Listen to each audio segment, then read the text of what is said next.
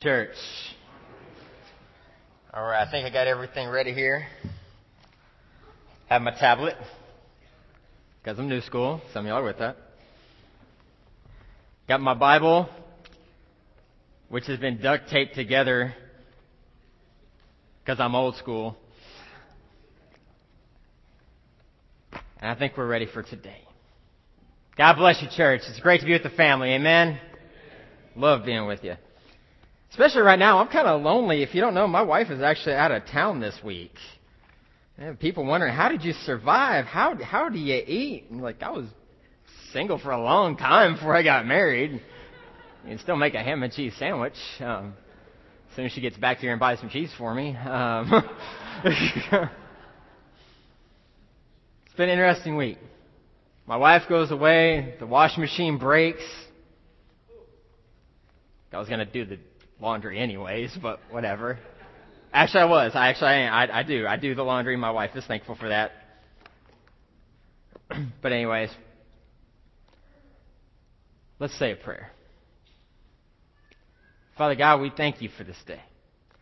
We thank you for the places that, that you have brought us this week. We thank you for the, the things you put in our path whether they're expected or not. We thank you for letting us live this life, knowing that every moment is blessed by you. And help us to live that way. In your name we pray thankfully for this day, asking you to bless these words and our time. Amen. it's always kind of interesting to follow Chris because I'm nowhere near as good as him. I've watched the man slay a dragon on stage before. Some of y'all remember that sermon. But right now we're actually we're in a we're in a, in a series here on the, on the Holy Spirit moving in Acts. And today we're going to start off in Acts 14. And there's a lot going on in this chapter, but we're going to focus on one section of chapter 14. it's going to be on a town called Lystra. Now, Lystra isn't a big city. This isn't cosmopolitan kind of place. This isn't Chicago. This isn't New York City. We're, we're pretty far away from that. But I'll give you one thing. If you read this story, the people of Lystra are pretty interesting. But let's remember where we've been so far. So we're going to play catch up here for the last few, uh, like the last two weeks. Okay. If you have your Bible, you can flip over to chapter 13. I know that's a long trip. It's okay. You can do it. In chapter 13, the apostles were in Paphos and had some fun with this Bar Jesus guy and this Elymas guy. And if you remember this encounter, this is home of some of my favorite words from Scripture because you know, I've probably said some pretty rotten things towards people before. But man, Paul lays it out, telling Elymas, you are a child of the devil and an enemy of everything that is right. Wow. Well, you can't preach that from a pulpit, can you? He lays into him. And then to follow that up, the I once was blind, but now I see Paul actually blinds him. Little poetic justice in that? I think there's some fun going on. But then the apostles move on to Perga then to Antioch, and the people were believing the message. So things were going pretty well, and everything was going great. And then some of the Jewish population starts persecuting Paul and Barnabas and kick them out of the region. So how did Paul and Barnabas respond? Well, they get up, they dust the dirt off their sandals, you dust a little bit off your shoulder, and you keep moving on. Because they're full of joy from the Holy Spirit. And when you are full of joy from the Holy Spirit, you can walk through the desert and be happy about this kind of stuff. And then, then you get Iconium. Now, Iconium looks a lot like Antioch as far as what happens. Paul and Barnabas preach, people believe, and then you get Jews and other leaders that get upset again. So this is kind of just copy paste, pretty much on the last thing. Um, leaders they plot to stone some of the travelers, some of our beloved travelers. So they, Paul and Barnabas leave the city in, in search of other pastures. And in their in their wanderings, they come across a place called Lystra. Like we said earlier, Lystra isn't the big city. Now they understand Paul. They understand Paul speaking in his language, but scripture in this section also tells you that these people are speaking their Lycaonian dialect. So you get some local flair thrown into this. It's kind of like, um, when they talk about Lycaonian dialect, I know it's like, what's a Lycaonian dialect? It doesn't matter. The thing you need to know is this was just some language they were using that was really close to that area. Think of it like a biblical y'all. Sound good? Kind of let you know the, the difference here. But let's take a look at this scene from Acts 14, starting in verse 8. in Lystra there sat a man crippled in his feet, who was lame from birth and had never walked. he listened to Paul as he was speaking. Paul looked directly at him, saw that he had faith to be healed, and called out, Stand up on your feet! At that, the man jumped up and began to walk. When the crowd saw what Paul had done, they shouted to the Lycaonian, they shouted in the Lycaonian language, the gods have come down to us in human form. Barnabas, they called Zeus. Paul, they called Hermes, because he was the chief speaker. The priest of Zeus, whose temple was just outside the city, brought bulls and wreaths to the city gates because he and the crowd wanted to offer sacrifices to him. But when the apostles Barnabas and Paul heard of this, they tore their clothes, rushed out into the crowd, shouting, Men, why are you doing this? We're, we're only men, just like you. We're bringing you good news, telling you to turn from these worthless things to the living God, who made heaven and earth and sea and everything in them. In the past, he let all nations go their own way, yet he has not left himself without testimony. He has shown kindness by giving you rain from heaven and crops in their seasons. He provides you with plenty of food fills your heart with joy. Even with these words, they had difficulty keeping the crowds from sacrificing from to them. Then some Jews came from Antioch and Iconium and won the crowd over. They stoned Paul, drug him outside the city, thinking he was dead. After the disciples gathered around him, he got up, went back into the city. Next day, he and Barnabas left for Derbe. They preached the good news in that city and won a large number of disciples. Then they returned to Lystra, Iconium, and Antioch, strengthening the disciples and encouraging them to remain true to the faith. We must go through many hardships to enter the kingdom of God, they said. now, I have to admit, when I first read this in preparation for the sermon, we were sitting out, we were sitting outside, uh, Amber and I, and I started giggling to myself, kind of putting this whole picture together. And Amber said, like, was that just a, a random laugh? Because I do that sometimes too. Was that a random laugh, or is, are you reading something that's actually pretty funny? And I said, okay, well, well, let me tell you a story. Because I read this, and I'm going to I'm going to tell this to you how I see it happening. so, two apostles and a crippled guy walk into a bar. Uh, wait. Uh, two apostles and a crippled man walk up to a gate or are at a gate. Paul and Barnabas, Paul and Barnabas heal the man.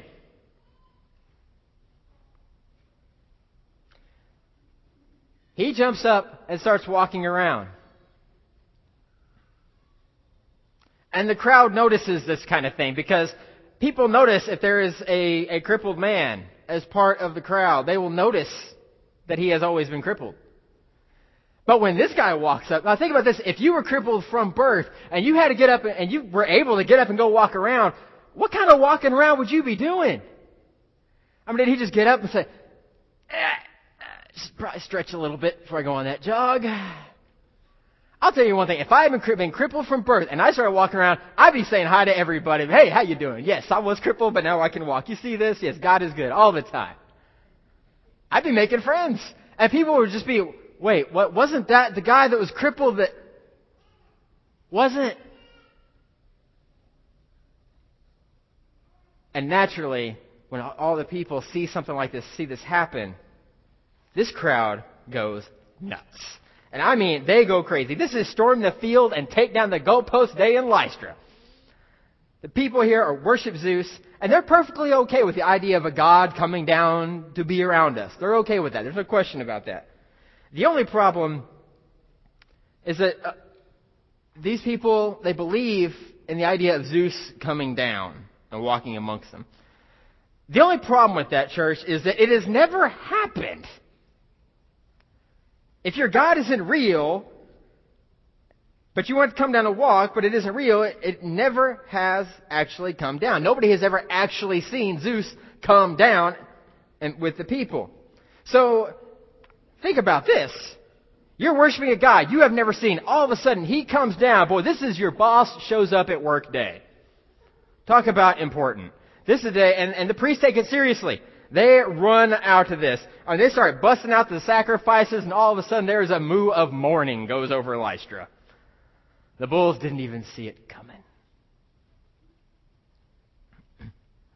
And the people are bringing bulls and wreaths to Paul and Barnabas. They're maybe thinking, man, this is one heck of a welcoming committee. If you walked into a town and people started shoving T-bone steaks on your plate, how happy would you be to visit this kind of place?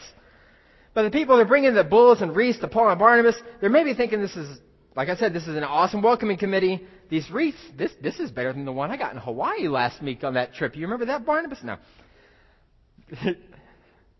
the people are bringing these things to to them and calling them Zeus and Hermes.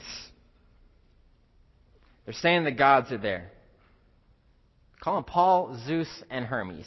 Now, when you work for the one true God, you really don't want to get confused with being called somebody else's God. I don't think God's going to like that very much. I do. I have to admit, though, I find it kind of funny that that Barnabas gets to be Zeus. If you know much about mythology, Zeus is the big dog. We think of Paul as the big dog, so why does Barnabas get to be Zeus? I imagine if they're anything like me or any of my friends, they were probably sitting around a campfire later and they're probably giving each other, talking smack to each other, like, you know, I'd make a better Zeus than you anyways. But, but then Paul and Barnabas rush out to the crowd because they finally figure out what's going on. Uh, these people are throwing this huge party to celebrate them, but they left the guest of honor sitting outside. Guest of honor comes, Paul and Barnabas jump in. They say, I'm just a regular person like you. Tunic, just like you. Beard, just like you. Awesome sideburns, just like you. But while we're on the subject of me being just like you, um, I hate to break it to you, but this God Zeus that you're worshiping, he's about as real as the tooth fairy. So you probably shouldn't worship the tooth fairy. I love that scene. Now we have to remember, church, over the last over the last chapters, we have seen the Holy Spirit. And we've seen it alive and we've seen it well. And what have we seen it doing? We have seen it moving. See, the Spirit likes to, do, likes to do that. The Holy Spirit doesn't stay still very long. But let's pull this up. Think, I want you to think like a map. I want you to pull up your Google Maps in your head, okay? Don't do it on your phone. Stay off your cell phone. I'm not going to buy for a second you're looking up a Bible verse. Pull up a map in your head. You, we take the big zoomed out version here of the map that we're looking at. And let's go through the track that they've gone through. Paul and Barnabas, okay. You'll see they've gone, went from Paphos to Perga.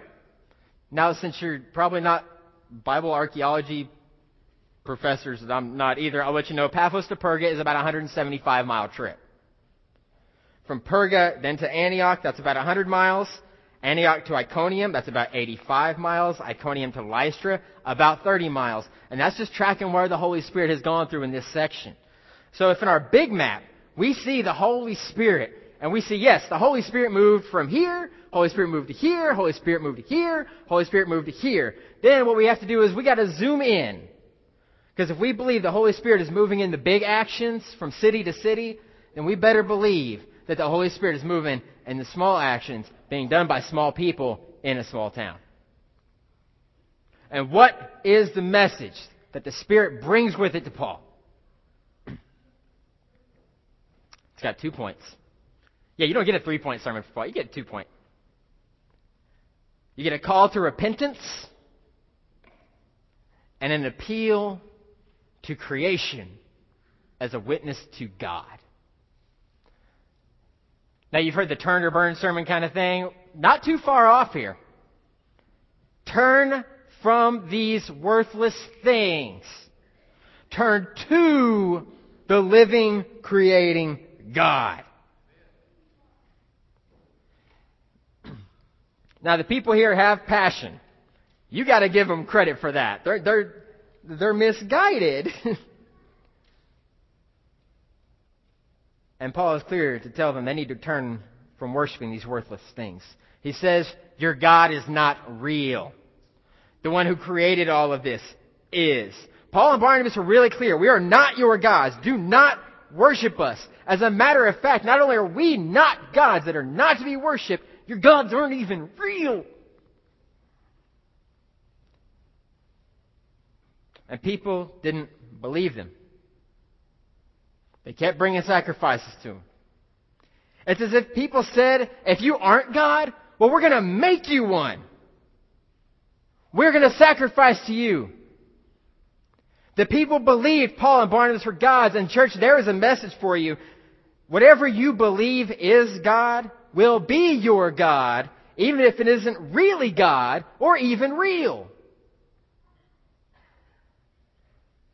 And the Holy Spirit is trying to move in you to get you to turn away from that. All too often we fall into this trap of, of worshiping things that, that forget aren't even God. We worship things that aren't even real. And I hate to say, but when we start worshiping a thing that is not God, we're playing with idolatry, whether we want to admit it or not. Idolatry doesn't mean you have to have some little gold urn of a dragon or a cow sitting in your house to worship. You know the real, actually, you know the real sad part of idolatry? It means you're worshiping an idol. You are worshiping a stationary thing, which means you have to be stationary. And as we have seen in Acts, the Spirit is not stationary. God is moving. His Spirit is moving. And not only is the Spirit moving, but the Spirit needs to be moving us. And when that Spirit moves inside of us, it tries to get us to move. See, just like the message of the people of Lystra, turn from these foolish things. Turn to the one true God. Now we have studied and studied and studied so many things in the Bible about people turning. We studied how Abraham turned from a pagan family to be the man of God's promise. We studied how the centurion in Luke 7 turns to Jesus. And Jesus responds that he hasn't seen faith like this in all of Israel. We studied how the thief on the cross turned to Jesus. And if you're sitting here thinking, well, Travis, I don't, I don't know all those stories, but I love Jesus then, brother or sister, I'm congratulating you on letting the Spirit move in you or turn you away from, as Paul put it, foolish things. Your life is a story of turning, just like the one I mentioned.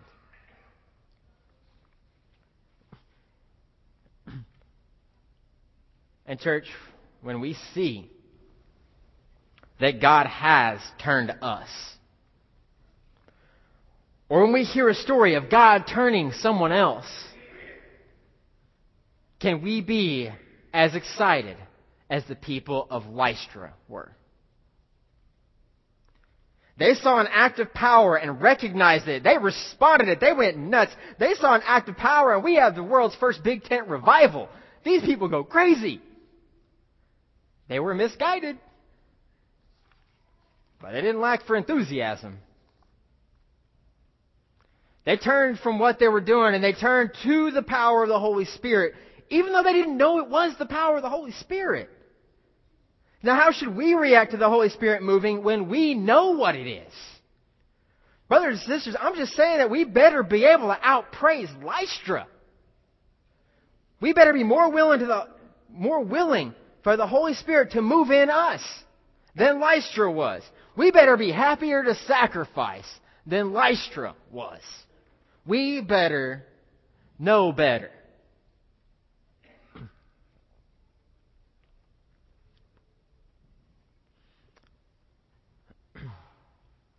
That's a, that's a recurring message in Paul's thoughts. You're Christians. You should know better. now, you know, church, this, this calling, this, uh, to turn from and to turn to. If you've read much, much of the Bible, you know this is something God and the Holy Spirit really like to do. Like, they like to make movements. Not, not just to mess with us. It's not like God is boring, so he's going to play with you like his personal little Rubik's Cube or something, give you a few spins, and you figure that out. It's not how God's going to work with you. But since the beginning of time, God has been calling and then empowering people to change. 2 Corinthians chapter 5. It's one of my favorite sections of Scripture. So from now on, we regard no one from a worldly point of view. Though we once regarded Christ in this way, we do so no longer. Therefore, if anyone is in Christ, he is a new creation. The old has gone. The new has come. All this from God who reconciled us to himself through Christ and gave us the ministry of reconciliation. Or, as one of my favorite songs puts it, if many little people in many little places do many little things, then the whole world changes. Church, we are a new creation. The old has gone. The new has come. Are we willing to live that?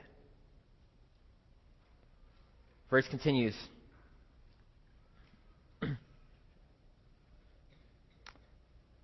All this is from God who reconciled us to himself through Christ and gave us the ministry of reconciliation. That God was reconciling the world to himself in Christ, not counting men's sins against them. And he has committed to us the message of reconciliation. We are therefore Christ's ambassadors, as though God were making his appeal through us. We implore you on Christ's behalf, be reconciled to God. Turn to God. Be reconciled to God. Turn from these things. Turn back to God. If the world has a lot of changes in movement, then it turns into a big change in the movement. So how can, so now can you see how in Acts 14, you remember we started off zoomed out on this map. And we saw the Holy Spirit moving from city to city to city. And then we zoomed in to our Holy Spirit moving in a specific sense with Paul and Barnabas. And then we kind of transfer that scene to you into your life. And the Holy Spirit moving in you. And as important as that is, church, you got to remember you are not doing this alone because once again, we have to zoom out and realize there is a church that God is trying to move through. And if we keep zooming out, there are towns, there are cities where the Spirit is trying to move. If we can read the New Testament, we can look back and we can see how the Holy Spirit was moving in Paphos, Antioch, Iconium, and any other city that you probably can't pronounce, then we better be able to believe that the Spirit is going to move right here in Fort Smith, down the road in Greenwood, down the road in Van Buren, Alma, any of them. Because the Spirit is moving. It always has been. It always will be. And there is nothing that can stop it. And that's a good thing, too, church. Because that's the only way this life and this world is going to get any better. All kinds of fake gods are going to come along begging for you to worship them and to sacrifice to them. It could be Facebook, email, politicians, doesn't matter. You can put anything in there that tries to have a claim to fame. It tries to have a claim to power. And anytime that you stand those things up next to God, the words are the same. Turn from it, turn to it.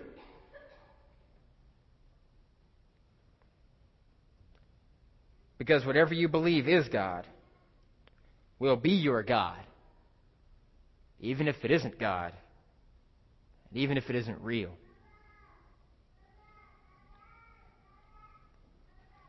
But don't just turn from that fake God. Don't just turn from the idol trying to steal your time. Don't just turn away from it. I can, I can be looking at Spencer right here I can be right here and I'm turned away from him. I'm not completely turned all the way. We can do the same thing with these powers and say, I'll just keep you over here and I'll keep half of my view on you. God says 180. Turn from, turn to. What power do you need to turn away from? Because I guarantee I know what power you need to turn to. There is only one God of goodness, church. There's only one Prince of Peace, church. There's only one Holy of Holies, church.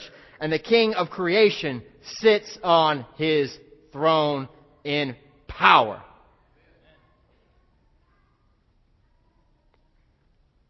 And he calls you to turn to him. Now, we are about to sing a song of invitation, a song of encouragement. Maybe there is something that you need to turn from. Some false God trying to hold on to you or demand your attention. Or maybe that's not the problem. Maybe the bigger problem, maybe you've turned from these things. Maybe the bigger problem is that when you were turning away from things, you just turned away from them. We need to turn towards God. about to have an opportunity. We'll be singing songs. Others will be in room 100 or down front. If there's anything we can do to help you turn from something or turn to God, we invite you to come while we stand and sing.